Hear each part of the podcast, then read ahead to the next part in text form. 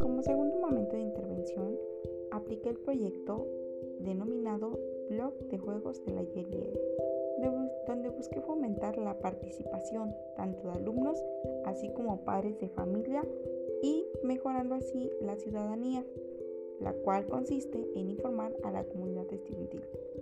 dando lugar a un intercambio de conocimientos que permitieron incluir a los padres dentro de la actividad y fomentando así una comunicación efectiva,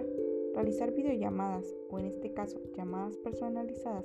para lograr incluir a todos los alumnos en este trabajo, tal como lo menciona la Declaración Universal de los Derechos Humanos, señalando que todos los seres humanos nacen libres e iguales en dignidad y derechos sin embargo, algunas personas y grupos de la población enfrentan circunstancias que pueden obstaculizar e impedir su acceso a ellos. En este caso, se hace necesario adoptar medidas y realizar acciones para evitar que esta situación se convierta en una desventaja permanente y asegurar la igualdad de oportunidades para todos los alumnos. En este caso, la educación no es una excepción.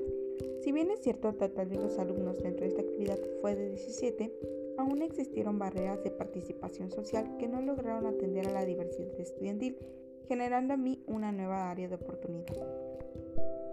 No obstante, la participación de los,